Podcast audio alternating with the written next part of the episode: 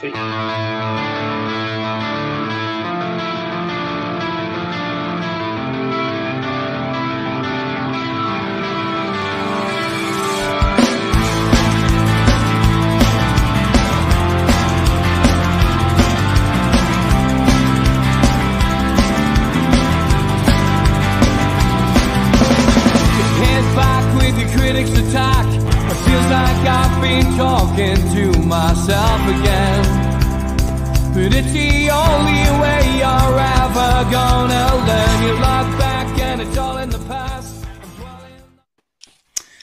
And welcome along to NUFC Matters. It is Wednesday night, which means it's the retro show night, and uh, as always, we'll leave it up to the fans in the chat, uh, or if you're sly and manage to get an inbox to us quickly before anybody else, uh, we'll leave it to the fans to get uh, the, the name of the team that they want to select. This week it's Newcastle versus Ipswich Town. Uh, another uh, one where I'm sure the lads will have probably struggled to find some classics, but uh, they look at some games that they've either been to or memorable games between the two teams. Um, I find some celebrities who support Ipswich, and the lads have got to guess who they are. And we also find some players who've played for both teams. But recollections aplenty uh, will be coming tonight. First of all, I want to say happy birthday to someone who's been a regular contributor to the show, and that's Dodo Bird, who is 66 today. Happy birthday, Dodo Bird. He has been the source of some absolutely fantastic stories throughout the last 12 months for us. The best one being the story of the uh, the trip to Gray's nightclub, where uh, he ended up absolutely mortal with Gibbo and uh, ended up losing his trousers. So that's a great story uh, from Dodo Bird. There's been many there's been many others, and there's also been a, um, obviously a, a lovely gift of a diary that he sent us, which he he was involved to make the official club uh, diary, the 83-84 book, uh, which he posted a copy to me. He posted a copy over to uh, to Liam and to John Gibson and Malcolm as well. So thanks very much for that, mate. I hope you're having a cracking day as best you can under these circumstances. So happy birthday, Dodo Yeah. Bird, uh, top top man. And Steve, you've got a birthday as well. Yeah, it's me. It's my nephew Cosmo's uh, twelfth birthday today. So happy birthday, Cosmo! Hope you had a good one. Poor kid, second second birthday during lockdown. You know, it's uh, it's, it's amazing how things move on, isn't it? But uh, I'm sure he's had a good a good birthday, and we'll be popping over with a card uh, in the next week. In the next, you know. good stuff. Good stuff. And is it is it Stu Penman's birthday tomorrow, Mitch? Did you say? It's tomorrow. Aye, that's why he's here in Dubai. 30 Wow! How old are you, Stu? 30. What? Is there a is there a problem with the line? I thought you said how many pints have you had? It's also, it's also Jed's birthday, Northerners Rock. It's his birthday tomorrow as well. So, mate, I I can't believe you share Oh, a birthday with him. You know, commiserations to both of you. Yeah, Uh, I'll be 47 tomorrow.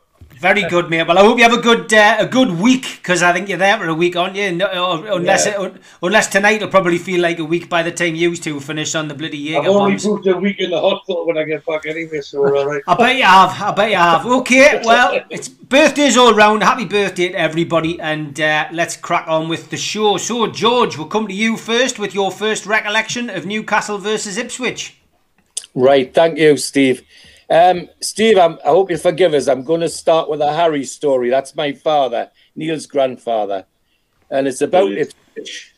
He, um, during his RAF uh, service, wherever he was posted, he always used to go to whatever football matches he could. I mean, it, when he was in South Wales, for example, if he got a 48 hour pass, he couldn't get home in 48 hours. So he just used to find a place to watch football and then go back to the base. And he did it all the way around. Well, he got he got seconded to Bury St Edmunds, which was a United States Air Force base. They had taken over some uh, mosquitoes, which were going to be used in a special raid. Um, you know the mosquitoes that attacked the the uh, nuclear plant in Norway. Um, 633 Squadron was the film, and I think that's what they call them. Well, my father worked on those mosquitoes with the Americans. He wasn't best keen because he wasn't a fan of the Americans, but when he got there, he quite liked it because they're far more relaxed than, than our RAF, our RAF are. and they're not all polishing shoes and buttons all the time. And he found if he talked to the American that was in charge of his squad, he could get a he could get a weekend off to go and see a match and so on. Well, Bury St Edmunds, if you go 50 miles north here at Norwich, go 50 miles southeast, you're in Ipswich. So he always had a good pick for games. So this weekend he decided he'd go and see Ipswich, and he knew a place on the A. It's well, it's the M11 now, but the A11 was the main road, and uh, he knew where the lorries all stopped uh, fr- from past experience. So he went along and he, he he found a wagon that was going the direction he wanted to. It was a hay wagon. It was it was covered with hay bales, and the guy didn't have room for him in the cab. So he said, "Well, you can get amongst the hay bales if you want to, but for God's sake, keep yourself hidden, because otherwise I'll lose my job." You see, and he just about to get in when this other bloke turned up, and he wanted to go in the same direction. So they both scrambled amongst the hay bales, and off they went towards Ipswich. And sure after uh, an hour or so, just over an hour or so, um, the wagon stopped and, and my father got out and made his way towards Ipswich, uh, looking for a local bus sort of thing. He couldn't, he didn't get any response from the other bloke, so they just assumed he'd got off somewhere else or he had stayed on to go somewhere else. Anyway, he went to a match and he got back to the base. And on the Monday morning, when he was reading the local paper, there was a story on the front page about a farmer unloading his uh, hay bales and they found a headless body in amongst the hay bales. I wondered where you were going with this. what had what had happened is apparently the guy, the other guy, had stuck his head above the, the hay uh, just as they were going under a low bridge and, and lost his head. Um, and, and it was on the front of the paper. because my father denied denied all knowledge of anything to do with it. He didn't want to know anything about it, but he was quite sure that that's what had happened. That this bloke lost his head because he he stuck his head above the hay bales on that wagon. So there's there's a different kind of Ipswich story for you. That's br- brilliant. right up my street. You probably get us into bother with people watching the channel saying I'm encouraging, topping people with uh, knocking their heads off and sticking them in ale bays. Stick your head above the parapet, Steve. That's what happens, aye. Okay, good good start, Jojo. Something a bit different. Um, the real, the real, the real football story was a twentieth of December '69, uh, four 0 win to Newcastle United, and I picked it because it was the one I was at, and it was a particularly good game. Uh, they played very well against an Ipswich side, which was was quite a good side, but just uh, couldn't live with it on that day. Uh, 4 0. Uh, Pop Robson scored two goals. Uh, Young Dyson scored a goal. And David Ford scored the fourth one. but the team was interested as well. McFaul, Craig Clark, Tommy Gibb, Burton Moncur, Dyson Robson, uh, Wyn Davies, Arentoft, and and Ford, and uh, they just simply played Ips- Ipswich off the park with a, a brand of football which uh, um, we like to see at St James's Park. Um, Ipswich uh, had stars in their own uh, without Mills and uh, uh at the back. Um, it probably would have been a lot more than four. Uh, and they had a, um, one of the Dutch uh, players that Bobby Robson brought in for them, uh, Viljoen, Colin Viljoen, and he was quite good. And of course, the other uh, bit that was intriguing for me was that playing uh, in midfield for them that day was Charlie Woods, our our old uh, player, old uh, forward. And Charlie was somebody I liked as a as a as a young man. And when he came in, into uh, Newcastle United, I was just on my way out. But I got to know Charlie reasonably well when he was younger, and uh, he never forgot. If I saw Charlie anywhere, he always had a word and, and, and asked how it was and all the rest of it. So it was good to see Charlie playing in that team against NUFC, but it was a particularly good performance by uh, a Newcastle side. The sad thing is there was only 19,500 people there to see it, um, which which was a bit uh, a bit disappointing. Uh, but Pop Robson was uh, almost unplayable. Uh, but thanks to Wyn Davies, Wyn Davies just kept knocking them down, and Pop Robson just kept popping them in, and uh, it was that sort of game. So that's that's my first recollection of football, anyway. No, great stuff. Uh, George just started off uh, getting headless, and uh, Stu and Mitchell finish off getting legless. Uh, over to over to Steve Wilkinson. Right. Well, I've um, I've I've been to Ipswich twice. Um, it's, it, I think we talked the other week when we played Norwich that it's not an easy place to get to, and Ipswich is probably harder to get to than uh, than Norwich is. So uh, both times that, that I've to Ipswich were way back in the early seventies, and both coming from uh, by train from different directions.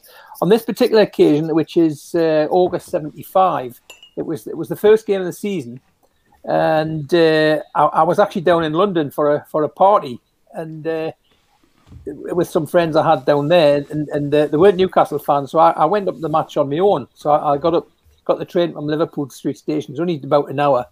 Uh, got to the ground. Now that game was actually Gordon Lee's first match um, as, as, Newcastle manager. And I suppose at that time, Supermac was, was still his mate. You know, we, have heard Malcolm telling many stories about how uh, how him and got got on with Gordon Lee as time went on. But in that game, um, Malcolm scored two in, in that game, and uh, Tommy Craig got the other one. And uh, it, it was a, a, you know not a, not an easy game to, to start the season with a three 0 away game Ipswich. Bobby Robson was the manager at the time. Uh, they finished third the season before in the league, pretty close to winning it because there was only a couple of points points in it. Um, the team you go through Ipswich team, and, and there's there's names you, you will remember from that time. Uh, Laurie Sivell in goal, George Burley, Mick Mills, Brian Talbot, John Wark, uh, well-known player, Kevin Beattie, Brian Hamilton, Colin Viljoen, Dave Johnson, Trevor Whymark, Mick, Mick, Lambert. You know, household names at that time in that team. Our team that day uh, was was starting to see a bit of Gordon Lee influence. He brought a couple of his players in, and goal Mick Mahoney, Irvin Nattrass, Alan Kennedy, Geoff Nulty, who was going to be uh, Gordon Lee's star man as, t- as time went on, as you might recall. Pat Howard, Terry Hibbitt, Mickey Burns, Alex Bruce, no relation, uh, not that Alex Bruce. Um, Mac, Alan Gowling, who, who uh, had been brought in, and uh, Tommy Craig on, on the left side. So it was a it was a good win um, to start the season, and uh, it was only a, a, week before that game that we, talked about last week when uh, Mac scored the great goal. Um, so we got off to a great start that season memorable thing about that match for me is I say I, st- I started in London and, and, headed back to Liverpool Street Station. I took me time, and, and, I guess there was others that had done the same journey. But I, I, you know, getting getting away from the ground, there was no rush to get back. Um, so it, it, was probably getting on to seven when I got back to Liverpool Street Station, and it, it was one of the first times I, I realised what it was like supporting Newcastle because it was a pretty deserted station, and, and on the other platform, all I could hear was people singing "Away are the lads," you know, and thinking here I am in London, nowhere near Newcastle. And, and there's a handful of people in this station who might probably had been the match, but it, it just echoed out at a, at a station, nothing to do with where Newcastle were playing that day. And you're hearing you're hearing people chanting "Away are the lads!" So um, that was a good start that season. Um, and uh, you know, I think as as time went on, Gordon Lee took over, and, and uh, while you know we, we had a, a, reasonable finish, um, you know, we, we know what happened with as he started to get rid of players like Terry Hibbitt. So uh, that was my first game back in 1975. Great stuff, Steve. Cheers, mate. And uh, over to Stu and Mitch. Um, not sure who's going first here, lads, but uh, I'll leave it to you. I'll go first because it's youth before beauty, apparently. I was informed. So, so I'm going to have to, with the tip of hat to the, the great MP, Mr. Ian Merton, tell a dad joke first. Because for those, I'm, I'm glad with the retro show because we're all of a certain age where international travel wasn't fashionable, you know, and all the holidays were taken within the UK. Um, I must have been roughly about eight years old, and we had a family holiday in Hemsby, Pontins holiday, and my older brother had won a competition to have a goalkeeping session with Paul Cooper, who was the Ipswich, goalkeeper at the time. Now, this is when players would interact with fans, etc. So, anyway, uh, my dad's a big Hearts fan. I was a Newcastle fan at the time. My brother supported Liverpool. Now he supports Hearts, maybe Newcastle. And bit of a mixture. So he's, he's went on this course here. We had to sit in the car and drive him to this course. And he's had to sit outside and wait for him. When he's finished, he's come back out. Now, if I was maybe eight, he would have been 12. So he's out, it's out the same, probably the same age as uh, Steve's uh, nephew now, who's just having his birthday, young Cosmo. So he's probably at this the same age where you know you get a bit cheap. And his been brothers come back out. And he's got his goalkeeper gloves on, and I think we're all old enough to remember when goalkeepers just wore green, like the green shirt, and wearing gloves wasn't normally common. But he had these with the with the print sticks on. And his, his uh, my brothers come out. My dad sat in the car and says to him, uh, "So did you learn anything?" He went, "Yes, uh, I did. I learned Paul Cooper has the longest throw in the in the league." And he says, "Well, how's that?" He says, "Well, apparently you can throw the ball all the way to Brazil." Which was Alan Brazil, who played for Ipswich at the time. Uh, I just It's- thought I'd give you an Ian Merton's joke, and Oh Right, my god! Was that really was that really worth five minutes of the program? no, but because we've been Edit- drinking, I'm trying to edit it out it the last final a bit bit. longer. Stu, Stu, has nobody told you it's even worse when you have to explain it? Yes, it is. I you know, uh, you know. I may start putting my black coat on and start seeing. See, can you start seeing your drinks off, lads? Um, I will see them off. Don't worry. right there. right there. The, the first game I was going to talk about was the promotion season with Chris Hughton, the 2010. This is the year I left Tenerife and I drove back from Tenerife to Newcastle. Now you think, how can that be done? But this was done via a ferry from Tenerife North to Cadiz in Spain.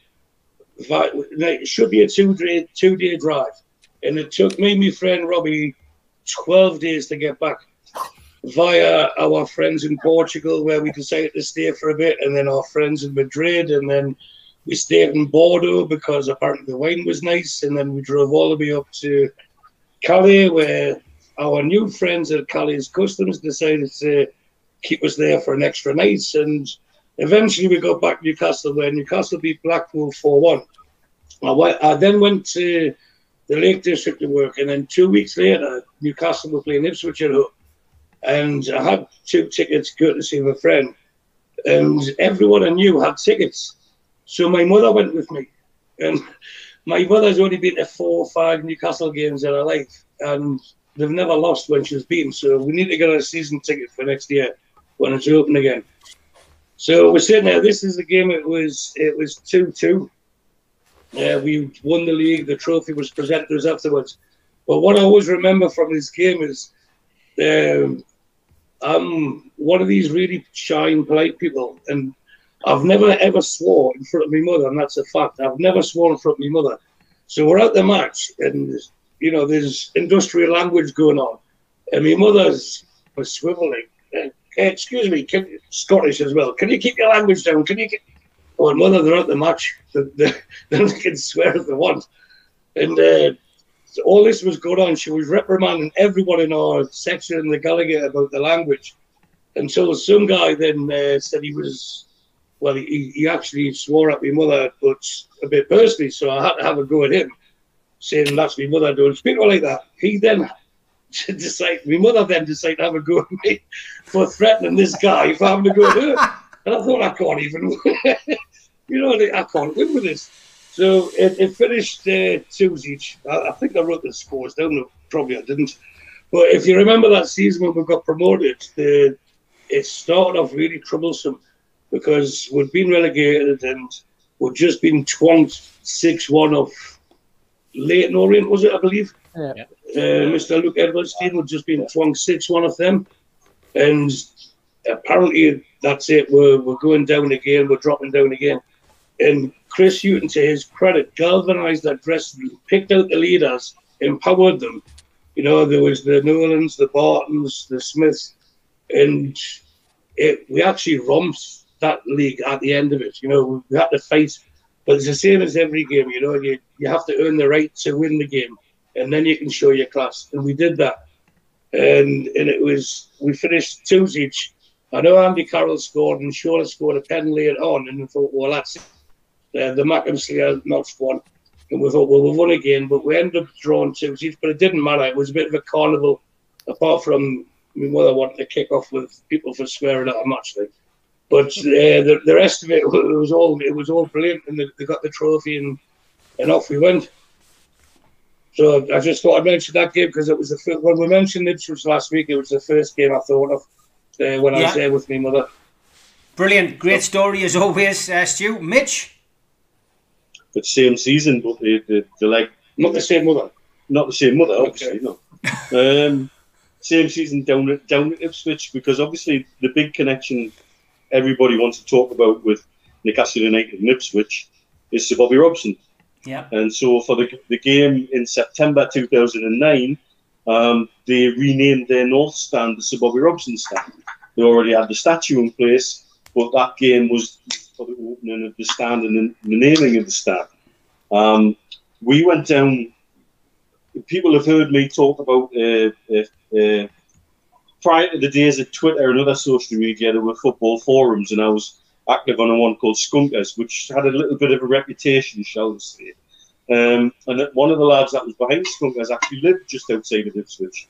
Um, and so a few of us decided to go down. We stayed with him and we went for the opening of that stand. Um, on the way down, Les uh, Les Mowbray, one of the best lads you could ever meet, decided he was going to be the, the driver that day. And he broke a record that evening. He, he hit every cat's eye between Newcastle and Peterborough without fail. It was it was fantastic. It was my back has never been the same again. Um, and the only reason he didn't hit all the ones to Ipswich because of roadworks at Peterborough. Um, but we got we, we got got there, had a really good night there, um, and then the next day the opening the stand. Um, people use the phrase "football family" these days, and it gets a bit overused. But that's one of those moments where doesn't matter what colour you- you're wearing on your shirt. It was about Sir Bobby. But then that game, that evening, it was I think it was an evening kick-off. I it was half past five, um, and we destroyed them. Absolutely destroyed them. Four 0 by the end. Uh, Nolan Hattrick and Ryan Taylor. If I remember right, Carroll and Ranger up front, and I think they were pretty much unplayable as a duo, and that was why Nolan profited from their their work. Um, and then to cap it all off, Roy Keaton was their manager, and we all do Yeah. love a song about K9 onanism. Um, anyway, and so uh, that that's the first game. Fantastic weekend. We're good mates, um, and good crack, and and good laugh, and a great result, and one of everybody's football heroes on it. And you can't get better than that, really. Ron Keane. no, you can't. Yeah, Roy Keane was the manager, wasn't he? I was, I was Yeah. that manager. He was. Yeah, I believe he had a bit of a meltdown when we went when we went three 0 He had a bit of a meltdown as well on the touchline. Yeah, yeah, he did. Yeah, it was good, good time, good times. I've got to read Mark's story before I come to Steve. Great stories. A story of my dad's uh, of, Ips- of Ipswich in the seventies when there was bother after the match and he got chased in his platform shoes and he hid in the cinema. He ended up watching the good, the bad, and the ugly three times. Brilliant. funny enough, Just funny enough just that, that minute to get this funny enough that film title reminds us of the bottom row tonight. Steve's the good. That's. Go over to you, over to you, Steve. All right, lads. Uh, Steve Wilkinson, you just reminded us about Alex Bruce. I think his career really stalled at Newcastle because he was cup tied, if I remember rightly, in Yeah, 1974, wasn't he? So Yeah. we signed him and he was cup tied. I think we got him in the we got him in the January of, of 74, but he'd already played in the third round. And so we never really saw him. Um, and, and he just played the odd league game, but because we had the cup run, I think Harvey was was very much trying to keep the, the team together. So when it came to the following season, he, he, he you know that things were going astray and awry, and, and new managers coming in. But that it's a name that I'd forgotten about, to be perfectly honest. Uh, I just just threw that in for you, you Ginger, know. ginger hair, wasn't he? Ginger hair. That's right, yeah. I got him from Preston. I think I think Yeah. I think Bobby Charlton was a manager at Preston at the time. Yeah. Anyway, um, the, the first game I was going to talk about, um, fairly up to date, fairly recent. Well, recent as in five year ago, was the uh, the the home game, October 2016, when uh, when we beat Ipswich three 0 um, a couple of interesting things about this game. Um, first of all, it was that that particular move uh, where we, we scored in the first minute, where I think we had 20 or 30 passes, and Perez put we put up front. Uh, one 0 lovely goal. Um, you know that was when Shelvey could actually hit a hit a ball with speed uh, across the pitch. Uh, diagonally into the corners, whatever, and, he, and he, he had one of those games.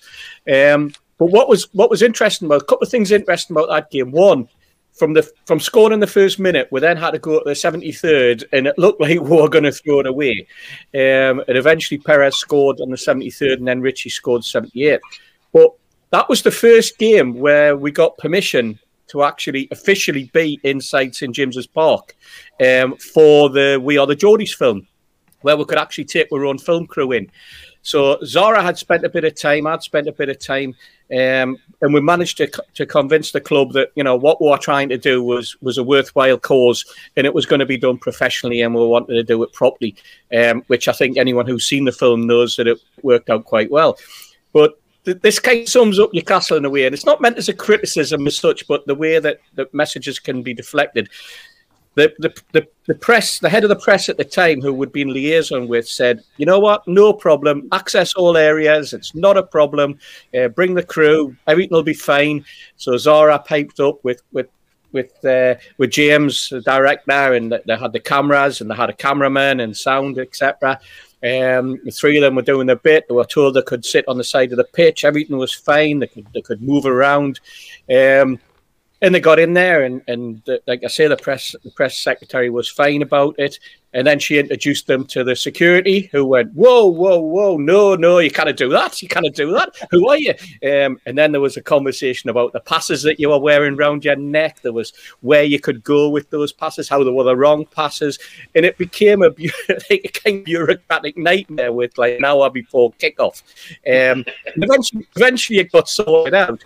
So, and, and, I was sitting with George a match at the time, and, and we saw Zara and, and, and James and the cameraman, um, and they were wanting to they were wanting to film the particular uh, group of lads in the corner, um, Scud and the rest of them for that particular feature that they were doing in that game, and of course with the with the scoring first minute, you know, it was like ah, this is brilliant. So at half time, with George and I are sitting there, and we could see Zara and James in the corner, and. Uh, and that and everybody they, they were told they could that once you were sitting down that was it you were stuck. But at half time you could move. You know there's all these sort of strange rules and regulations that are that are in place about photography and how you can move and where you can go.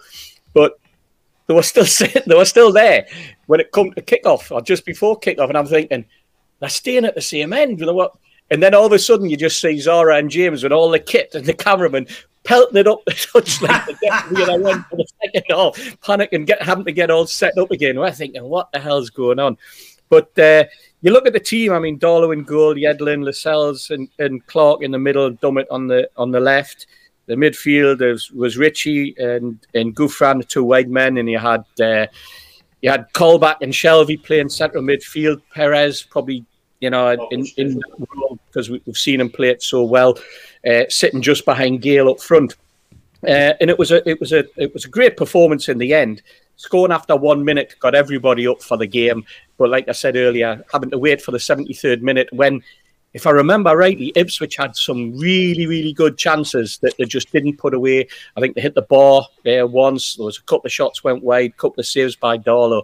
So it, it kind of you know in in that start of the season when you when you're really wanting to to get off to a good start and you, you you're thinking after one minute this is this is going to be it and it I don't know about you guys, but it always gets jittery. We always say score too early, and it can it can come back and bite you on the backside. And I think during that game, that that's really where we thought we were heading.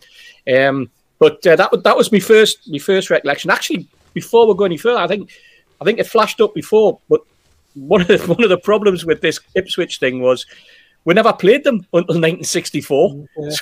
So it became a massive, massive problem. And thanks whoever chose Ipswich, because there hasn't been that many really exciting. Well, I've, I've, got some bad news. I've got some bad oh, news, Nick. Yeah, well, I have because although Tom tried to get in early on the chat, um, a good pal of mine, Nick, uh, and you'll remember Nick Steve because he donated that wonderful flight across Newcastle Yes, um, uh, for, the, for the food bank, which um, which was which was won uh, a couple of weeks back. Well, he's going to um, you know launch his website very soon, so we'll be giving him a bit of publicity. That's his uh, that's his um, company there, NM Aviation. Uh, well, he did inbox us earlier on and ask if we could do Luton Town uh, Oh, next yeah. week. So. So uh, there we go. That's next week's Right. challenge, lads. Luton Town. Um, We're we'll not talking about any Luton supporters anyway. That's all right. Nick's a friend of mine. I've got a Nick good He's actually a friend of mine, but he was until about 30 seconds ago. We're gonna need, you're, you're gonna need a full. You're gonna need a full week to research on that, lads. I think we all are. That's, No, uh, I know why he's picked. I know why he's picked Luton because it, it was his dad's first game, and Ah, it was the right. first game his dad took to him, and it was the first game he took his boys Yeah. to, to that game to, against Luton. It was all against Luton, so he's just inflicted that misery on us. So it's not, not his love of Luton Airport, then, is it not? No, No, there was a song about that. Um, old ones, Yeah. Old ones will appreciate it. Uh, Google it, uh, youngins. It's on YouTube, I think. Uh, Spider VPN, big shout out to them, our main sponsors for the last three months. Uh, great to have them on board again, and uh, they're looking forward to getting involved with us with events as well, which is great. Geordie Riffs, premium guitar lessons for beginners and children, guitar repairs and service and recording studio. Uh, get them on the website geordieriffs.co.uk, Instagram at Geordie Riffs, Facebook at Geordie Riffs Official. Also, a big shout out to uh, John at qtechshop.co.uk, the makers of pool tables and snooker tables in the northeast, and also to John from Jab Signature, who uh, makes all of our promotional material and flyers. First time visitor to the channel, please subscribe, hit the little Newcastle Legends um, emblem down in the bottom right hand corner, and that's it. Uh, click subscribe and you're in. Hit like, uh, that's the thumb up, and click the share button to share it to your social media and join the chat. Uh, always plenty crack in the chat. It was hilarious last night. Uh, we had a really good laugh and uh, always uh, a regular crowd in there. And if you're interested in my t-shirts, uh, get yourself to nufcmatters.com. Plenty of those available. Um, get yourself onto the website and uh, you can buy them. There are going to be limited t-shirts available with that current design on. Um, that they're running them down out of stock. Got some really good ones up there. But get yourself on. John from Q QTech has organised all of that, and don't forget he has organised the special cult t-shirt which he put on sale last night. Um, due to the uh, criticism we've had from various other parties calling us a cult, we thought we'd hold our hands up and say, yeah, we are. So uh, big shout out to John for knocking them up. Okay, back to George again for your second game, George. The second game's the League Cup game in uh, 2001, and it's one of those games where you just wonder um, why not more. Was 4 1 was the final score, which is a decent score, but we were 4 0 at half time. And with a team with uh, uh, Shearer, Robert, Speed, Lee, um, Ameobi, Solano, uh, etc. in it, you wonder why it didn't become eight or nine or ten. And it could have been because everything they did after after half time, I think was the matches where I've never seen the, the ball hit the woodwork so many times, uh, or the goalkeeper suddenly make lots of saves where in the first half he, he couldn't the ball was hot he couldn't keep hold of it, and uh, so we ended up four one with uh, Robert and Shearer scoring the goals between them. Um, Darren Bent scored their goal. Um, and it was a it was quite a good goal. Thirty-two and a half thousand at the game, um, but as I say, that that's a match which stuck in my memory, uh, not because of the final score. Uh, Well, yes, because of the final score, but but why only four one? It should have been it should have been six, seven, eight, or nine, even more. Uh, we just couldn't put the ball in the net the second half. Uh, and as I say, I think in all the games I've seen, I think that one sticks out as the one where I've never seen them hit the woodwork so many times in one half of 45 minutes of football. So that's the second uh, uh, game for me. Um, fairly short one, but an important one as far as I'm concerned. Yeah, good. So big shout out to the Ipswich fans, Mr. Ipswich Town and Tom Smith, both uh, Ipswich fans tuned in tonight. Thanks for subscribing, mate. Much appreciated. Hope you enjoy uh, some of the content we've got on here. And um, yeah, big shout out to everybody in the chat as well. Lots of um, memories uh, coming in. And um, Sam the man, um, he's touching on one. I'm not sure whether Steve or the lads will, um, will, be, will be touching on it. I remember that game, mate. Uh, that's the that's the one game that springs to mind about me with Ipswich. I was there. George Burley scored an own goal after 30 Yeah, seconds. yeah. Um, lob, lobbed it over the top of his own keeper. Um, and Newcastle went on to win 3 0, I think, that day, if I remember rightly. I haven't researched it, but yeah, it was a great it was a great day that. Anyway, on to Steve Wilkinson. Right. Well, I'm going to talk about a game that I, that I wasn't at, but I wish I had. Uh, it, it was going back to 1968, and uh, I wasn't a lot older than, than Steve's uh, nephew Cosmo, so going to games away at that time was wasn't something I did, um, and probably was very difficult to do that.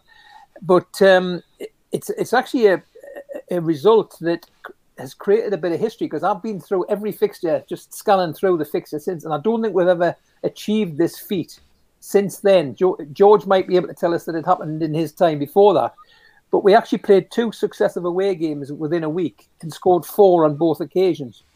Um, and it, it goes back to uh, October uh, 1968. And on the on the Tuesday that week, we, we played uh, Nottingham Forest away and uh, won won four two. And I think from what I remember, you know, reading the papers and, and whatever news you could get in those days, it was a bit sparse. We actually stayed down in, in the south. We didn't uh, we didn't travel back and uh, went on to play Ipswich on the Saturday and, and beat Ipswich four one. And it's the, it's the only time we've scored four in successive games away in that time. But other things that were significant about that that game, uh, or there was two games in fact, it was it, when we're talking about at the moment about bringing young players in, uh, Elliot Anderson being a prime example. Two players played in, in those two games and scored in both games. Keith Dyson and Alan Foggon, who were, were playing, and in, uh, the, both of them 18 years old. They'd come through the, you know, we, have got them in from the, the junior sides. Uh, Keith Dyson, uh, it was his, his fourth game for him and his second goal because he he scored in the, the Forest game and the Ipswich game. And Alan Foggon uh, was was actually he'd only played two games. He played uh, a game at the end of the previous season, but he'd only that was only his second game. And uh, Alan Foggon obviously went on to, to score in the in the Fairs Cup final, uh, which was was later that year. And uh, Keith Dyson had been, uh, you know, again was was was developing, but he didn't didn't quite make it. And I think we we ultimately sold him to Blackpool as part of the deal that brought Tony Green in. You know how valuable a, transfer that was. But uh, Keith Dyson did score some, some important goals. And, and when we ever do a European one, I think the, one of the games I will remember is the Anderlecht game in, in 1970. Um, but uh, that particular time, um, the team that day against Ipswich was, uh, you know, familiar names that many of them played in the Fairs Cup. Uh, Willie McFaul in goal, Craig and Clark at the fullback, Tommy Gibb, John McNamee, Ollie Burton, Keith Dyson, Pop Robson, Wyn Davies, Bob Monk playing more in an advanced role, which is how he, he got into playing and, and scoring in the in the Fairs Cup final, and Alan Foggon on, on the left side. Um, interesting manager for Ipswich that time, Bill McGarry, ultimately came on and messed us up in the uh, in the in the late seventies, early eighties. So um, so that was a game that I, I wish I had been, but I say it, it, it was uh, it was great to win four one away after a four two away earlier in the week. So that was my second story. Good stuff, Steve. Good research as always, mate. Over to the two Ronnies, um, Mitch and Stu. Well, I was going to talk about it again, but Steve Hasty talking about it, so there's no point anymore.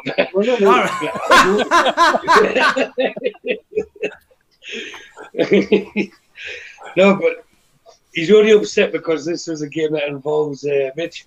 It was the last promotion season. The first one was promotion with um, Chris Hughton. This is a promotion with Rafa, and it was the 3 0 game.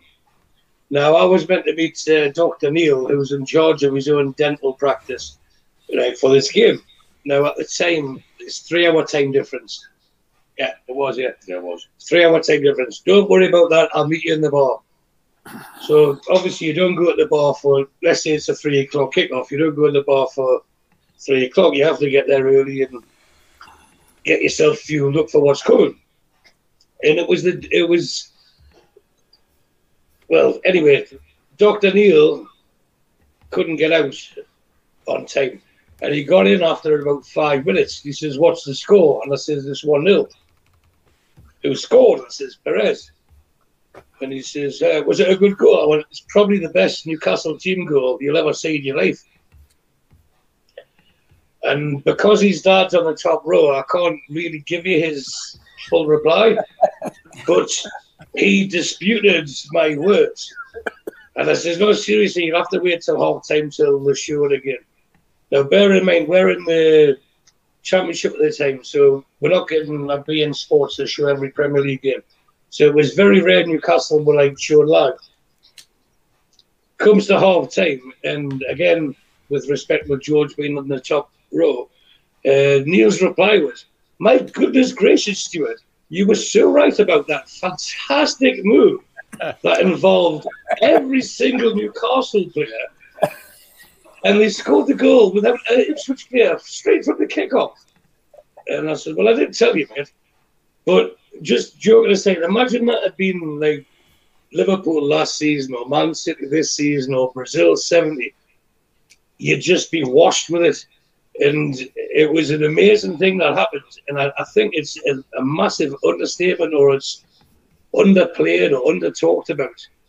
The, the fact that every single player touched the ball before the opposition player touched the ball and scored, and scored twice. We, we were and we won three 0 and again we gained promotion. We know what the last day of the season and all the drama that happened on that day, but for that game, I'll always remember that Mitch wasn't able to get there when he arranged to be. he arranged to be there. He missed it by about four minutes, and it was a. It was just one of those goals where you start thinking, right, right, right, right, right. He's touched it, and I think the commentator. It took them about fifteen minutes to say that every player had touched the ball. And at this stage, uh, Mitch started believing this, but he still, even when the commentator said, because obviously I speak to the commentators on a regular basis, he had to wait till half time to see it with his own eyes before he believed exactly how I explained it. So that was the that was the second game I wanted to talk about, and that was just my perspective for a game that Steve Hasty stole. because I put that on the group last week. The great, the, the great game robbery. Okay, Mitch. I'm, I'm gonna here. I'm gonna I'm gonna call you on that one. Oh, I tell you what, well, it's, it's all about screen, it's all about putting screenshots out. when the dentist they look really white. Uh, Come on, then, I'll Mitch. tell you the main, the main reason I doubted him was with a lad called Dave Cartman who used to be here in Dubai. And this is the man who asked one day, you know, man, him, the lad in the Bible who turned water into wine. know who they wrote the stories about. Who they wrote the stories about. what? Jesus, Jesus, is that who we are talking about? Yeah, anyway, um, I've got intelligent friends, you know. my, my next game's February 95. And, and what got me thinking about this was actually something about terrace culture and how we all are in football, particularly with with um, connections to, to, to big uh, sportswear manufacturers like Adidas, Puma, Nike. You know, at the time we were uh, wearing an iconic kit from Adidas. And, and for me, the first iconic kit from Adidas was Ipswich Town.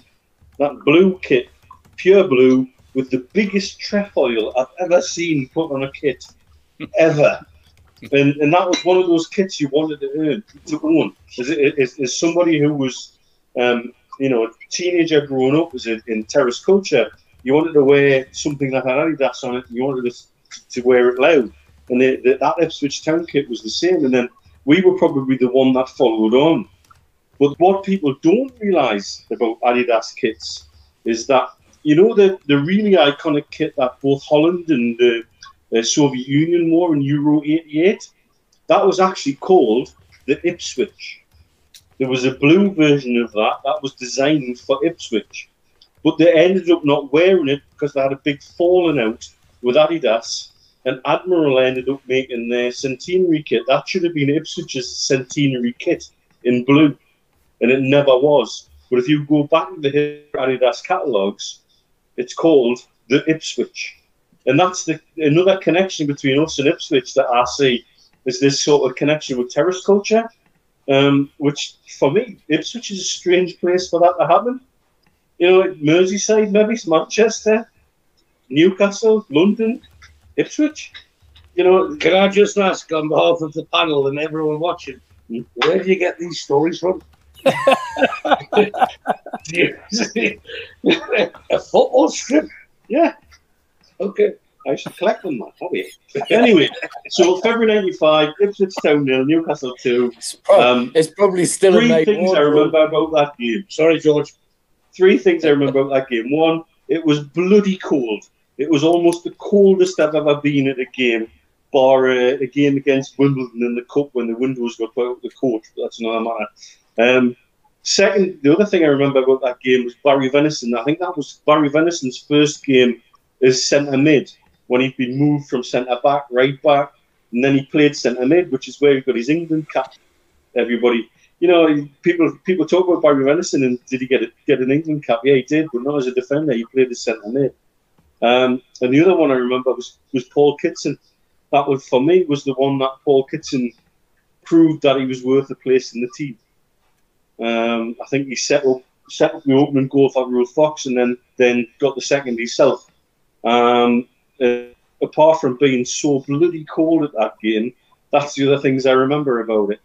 Um, and, and, and again, it was a Ipswich is a strange place to get to. It's a, it's a longer drive than everybody thinks. You go down that down the country, but then you've got to go out a long way as well. It's absolutely quicker getting to London, you know. Um, but was worth the trip that day, and worth the celebration, and worth the journey home, um, and worth all of the hot soup I could get my hands on at the services on the way home as well. Brilliant stuff. Great stuff. Always good stories from you two, especially when you're on the Jaegers. Steve, over to you.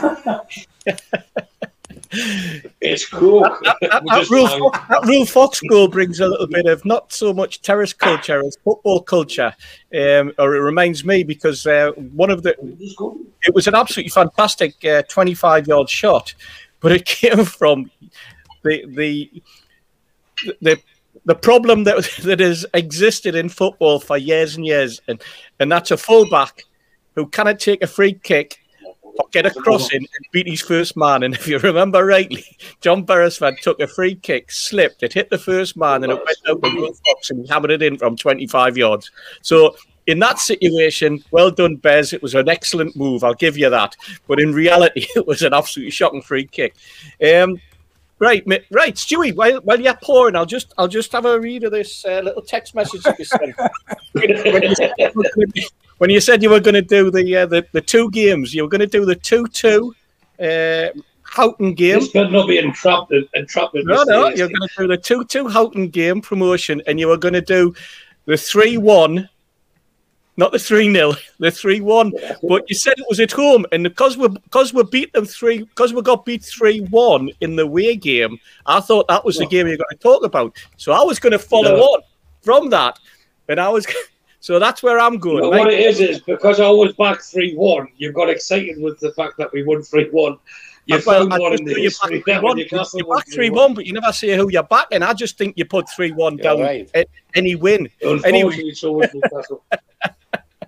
But I- I've picked, I've picked the, I've picked the follow on the three one, uh, where we got beat three one.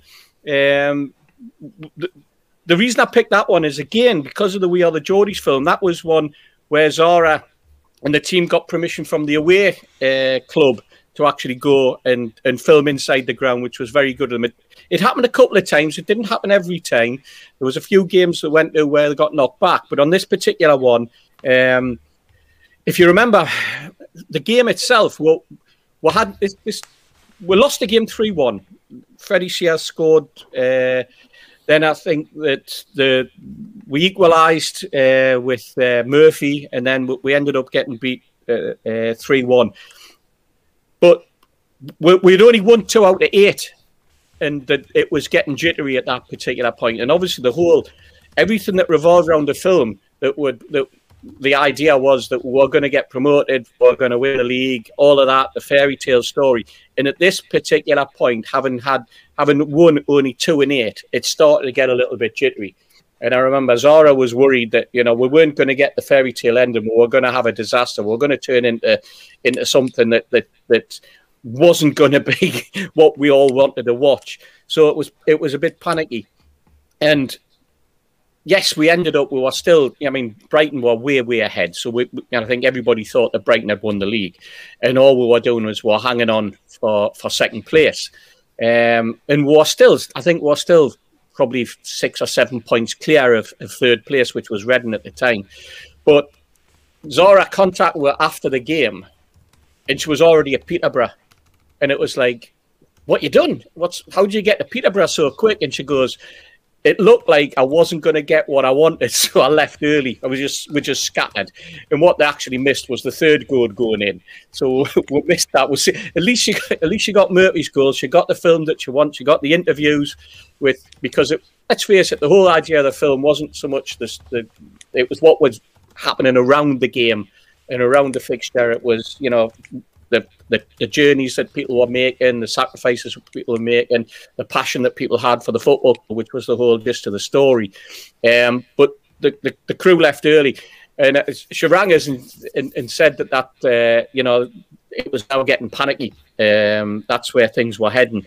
Um, and I, I, don't know about you because because it was Easter Monday as well, and I got that feeling at that particular time, and I think Rafa, from his comments afterwards, were also, you know, we didn't play well. We'd had a good good result against Leeds, but you know, the fact that we'd only won two out of eight games, which you know, when you look at it now, now what two out of 22 or something but it was two two out of eight and rafa was angry and he was he wasn't happy and he was really you know having a go at the at the players and they've got to they've got to pull themselves up we've got this plan and they've, they've got to really you know we've got to we're going to fight for this etc etc totally different to what we're getting at the moment.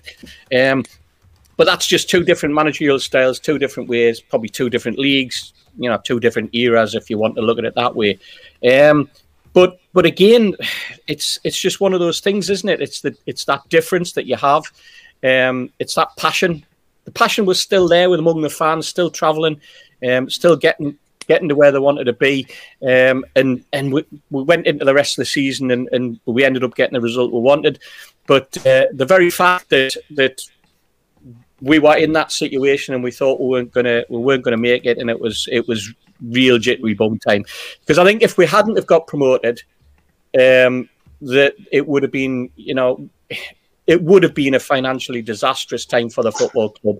And and I mean, okay, things haven't haven't gone to plan since then, and, and, and Rafa leaving. But I think if Rafa had failed at that particular point, um, I think we wouldn't have been as excited as we were. Um, we wouldn't have had the passion um, that we still have. I think things would have really, really hit the hit the rails at the football club um, more than they are at the moment. So uh, that was my that was my third game. Uh, Ipswich got beat three one, but we managed to salvage it in the end in terms of the league and that that glorious ending to the season. Brilliant stuff. Michael Finch, good evening. Another Ipswich fan. He says, I'm an Ipswich fan, but obviously, due to the Bobby Robson connection, I've got a soft spot for you lot. So happy today as we've been bought by an American consortium. Hopefully, we're on our way back. Yeah, congratulations, mate. Yeah. It's nice to see somebody can get a takeover done. Uh, keep keep praying for ours, for God's sake. How many um, years have they been waiting? Dear me, I, I saw somebody post something on Twitter today, lads. Um, it was that woman off the Titanic film going 84 years and waiting. I mean, it could, you know, yeah. could well could well be. Uh, Ipswich have been waiting a fortnight. All right, um, we're going to cram a lot into these final six minutes, lads. I think we might end up in extra time, but uh, as always, um, I'm going to come up with a few uh, photographs of uh, famous faces. Uh, first of all, uh, celebrity fans. Wasn't that many, and I think you'll get them all. Uh, so we'll start with this guy. Nigel Havers. Oh, Nigel, Havers. Nigel Havers often plays the cad in various TV shows. Correct. Griff Rhys Jones. Griff Jones. Griff Rhys Jones, of course, uh, one half of Mel, and, uh, Mel Smith and Jones. Yeah, Smith and Jones, great show. And they used to be on Not the Nine O'Clock News for those of you of a certain vintage. That was a great programme back in the day. Yeah. Started off with Rowan Atkinson and Pamela Stephenson. Uh, Keith Deller. Keith Deller. Keith Deller. Keith Deller, the darts player, of course. Oh. Will Ferrell. Will Ferrell. Yeah. There's only one thing wrong about that one, Steve. I I seen a picture of him on a Chelsea strip the other day. That's Uh, right. Something else. claiming You to be a tell Chelsea, claiming to be a Chelsea fan. This is the problem with these celebrity fans, you see. They just do it when they visit somewhere and, uh, you know, they stick the shirt on. And like we've said it before with Arnold Schwarzenegger and, and Rocky uh, Sylvester Stallone. Um, but listen, they're down there on these on, on these websites as fans. think- so I think he happened to be in London for something and probably, hauled into Stamford Bridge to wear his strip. I think. probably, yeah, you're probably right. Okay, this is the last one.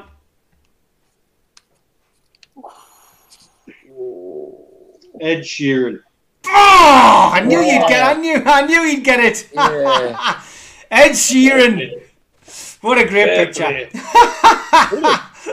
Uh, Well we often we often show a pic- we got that, to be fair.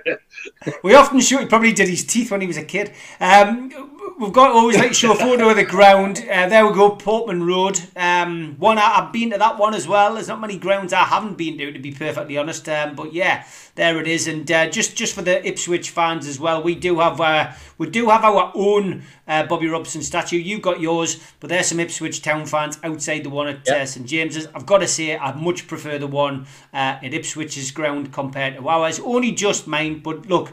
They're both uh, testament to a fantastic guy who did a lot for both clubs, and uh, you know, always, always, um, you know, remembered fondly amongst both sets of supporters. Didn't, Okay. didn't, a lot of their, didn't a lot of their players act as uh, extras in uh, Escape for the Victory, Yes. the film? Yes, Yes. Yeah. Yeah. Yeah, I think you're John, right. John, John Walker was in- Goalkeeper Walker. actually stepped in Yeah, for John um, for Sylvester Stallone in goal. Actually, I think Yeah. he was The he was- keeper's the one who had his arm broken against Sylvester Stallone, and I, yeah, yeah, yeah.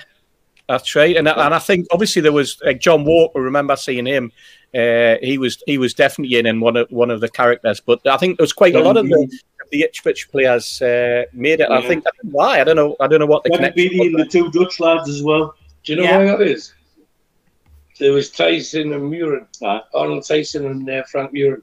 Yeah, They, they'd uh, been with one of the players, uh, sorry, one of the actors, and Yeah. they got invited just to be extras, and the rest Yeah. is history, as I said. I think Kevin Beattie. Yeah, Uh, You know, they he- were doing this. covered, didn't he? Kevin Beattie covered for um, for Michael Caine and some of the action Might shots. have been, aye. Yeah, yeah. Yeah, and uh, I don't know, Steve, I'm only 30. you said 47 for the Tomorrow- benefit of the tomorrow, tape earlier yeah. on. All right, okay, here we go. Steve, Players can, that, I, can I give a shout for, for another Geordie connection? It's never been mentioned tonight, and I'm surprised.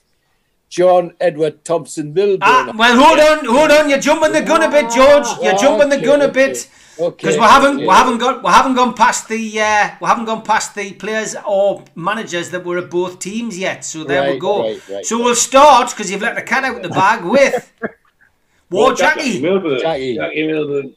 So of Well, course, yeah, he he was a gets- manager, wasn't he?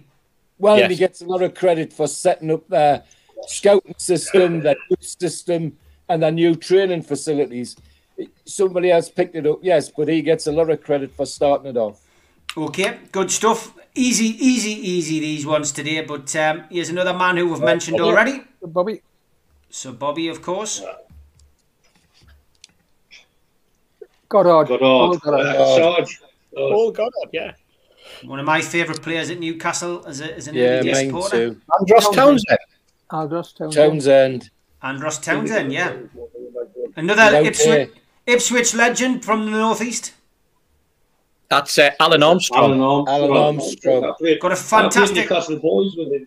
got a fantastic football academy up here. Good, good lad. Um, Yeah. Alun, be nice to get him on the show at some I point. think, I think we sat I with was him. at didn't we? Newcastle boys with him, Steve. And Were I you? can't believe he, yeah, and I can't believe he's 47 when I'm 30. So, I don't know. Titus Bramble. Titus Bramble. No, Titus Titus, Bramble. He said no. Kieron Dyer. Kieron Dyer. Kieron, yeah. That's Murphy. Daryl Murphy. Murphy. Daryl Murphy. Daryl Murphy. Michael Chopra. Chopra. See? Tabby's ass. Cookie. Jeff Cookie. Kikuchi. Cookie. Jeff Kikuchi. Oh, Coochie, yes, yes, sorry. Coochie. Coochie. Cool. Charlie Woods. Mentioned earlier by George. Well done, George. Darren Ambrose. Ambrose, Ambrose, yeah, I will get them quicker. Ken And Keely, Keely. yeah. Keely. Keely. Jack Colback. Call back. That's Yeah. it. Clean sweep for the lads. Not Yeah. managed to trick them this week. Um, well done, lads. Congratulations. Um, okay, it's time to pick your teams. Steve, Steve, Steve, sorry. Can I just mention, you know, every week I complain I don't get to see the captions beforehand. Uh-huh. I have a witness. That's true. They, they, they were late on all the night for his phone. I think They're it's slightly. I think it's just obviously a slight delay. Obviously a slight delay between um, between you and, and getting them. But uh, never mind. Uh, we'll we'll go to you guys I first don't for your I team pay my up. bill. I pay my bill, so how does he get them quicker? Over to you then. Over to you. You can have your first. Um, you can have the first pop at the teams, lads. One right. So goalkeeper is Michael Burns, not Mickey Burns. It's the other Michael Burns. Couldn't find another keeper at all. My back four is Danny Simpson, Titus Bramble, Glenn Keeley, and Colback at left back. I've gone for a midfield three: Dyer, Bowyer, and Ambrose, which could be interesting. And then up front, I've gone with Paul Goddard, Alex Mathie, and Jackie Milburn. I know he didn't play for Ipswich, but he managed him, and I wanted to get him in. And obviously, there's only one manager that can go with both teams, and that's Sir Bobby. Okay, good stuff. Are you going one one, Stu, as well? Yeah, I'll, I'll do mine. Uh, I picked the team because I thought there was loads of choices, and then I got to the goalkeeper, and I really had never heard of it. So I asked Mitch, and the statue of historian give me that Michael Burns. So I've got him in goal. I have a back three because my favourite formation is three four three of Danny Simpson, Stephen Taylor, and Titus Bramble. That's not my favourite back three, but it was like the formation. Uh, a midfield four of Townsend. I've dropped Bowyer for a reason I'll explain later. Townsend, Dyer, and Ambrose to have a front three. So I went. Actually, That's actually that's a three. no, sorry, Townsend, Bowyer, Dyer, and Ambrose to have a front three of uh, Mathie, Goddard, and Jackie Milburn. You have to have Jackie Milburn, and it's going to be fair. So that's that's where I am now. And anyone who supports Newcastle or Ipswich, it's really good to see Ipswich fans watching this today, and appreciate the, the fact that they're viewing. And hopefully we'll see them in two seasons when they're coming up, rather than us meeting them halfway or going that way. And it'd be good to see them again in, a couple of years' time. But that was that was my team. There was a few subs with Murphy and Coochie and everything else, but that was my team. Yeah. Okay. Uh, Steve Hasty. I stuck Burns because he was the only keeper we could have. I went with the back three uh, of Simpson, Taylor, and Bramble. I put uh, Dyer, Ambrose, Colback, and uh, Townsend in the midfield, and I had a front three, stroke one, two, uh, with Goddard, uh, Alex Mathie, and Murphy. Great stuff, Steve. Okay. Uh, George. Um, same thing with the goalkeeper. There there just wasn't anybody else. Uh, he has an old-fashioned setup. Two with uh, Danny Simpson. Three Glenn Keeley. Uh, four uh, Jack Colback.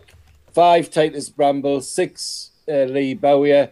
Seven Bell. Eight Ambrose. Nine Goddard. 10 Charlie Woods. And 11 Andros Townsend. Manager Bobby Robson, assistant manager Jackie Milburn. Fantastic. Great to see Wor Jackie featuring. And uh, Steve Wilkinson, last but by no means least, over to you, pal. Yes, uh, Michael Burns in goal. Um, that took a lot of finding that. Uh, the, the back, Danny Simpson, Stephen Taylor, Titus Bramble. I put Jack Colback on the left fullback. I think he played there a couple of times. Midfield, I thought just for, a, for, for the fight, Kieron Dyer and Lee Bowyer. Um, wide, Andros Townsend, and I put Ryan Fraser in. EP was there for a while. And up front, I've got Paul Goddard and Leon Best. I don't think he's been mentioned with anybody else. Uh, Yeah. And uh, No, Bobby, Rob- Bobby Robson, manager. Fantastic. Great stuff, lads. Uh, we went well into extra time, uh, which is uh, fine for the viewers. They've all enjoyed it. Great to see so many people watching tonight. They're probably the highest watched one um, of the lot. Luton Town next week, of course. So, uh, same time, same place, Wednesday night, 6 o'clock. Join me, George, Steve Wilkinson, Stu, Mitch, and Steve Hasty uh, for that one. I'm back tomorrow night, 6 o'clock till 7, with Supermac and Gibbo looking ahead to uh, the weekend's fixture and uh, then the three amigos will be back on Friday night. Stu, Mitch, good luck on your mission tonight, lads. Uh, enjoy yourselves. Stay safe. Top don't do thing, any- don't do anything George wouldn't do. Imagine. Yeah, well, George, George had him. Do you, do, you, know- do you know how many Thai massage parlors there are in here in Dubai? No, it's Christ, that'll be that'll be made into a that'll be made into a meme and circulating on Twitter in the next ten minutes. I'm sure. Take care, lads. Good night. Keep off the balcony. Good night, Yes, everybody. everyone. Good night. Good night. good night.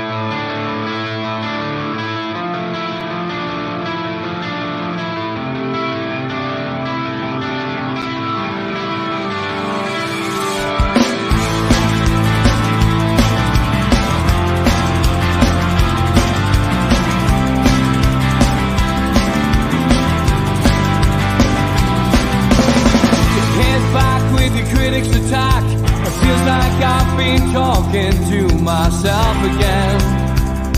But it's the only way you're ever gonna learn. You look back.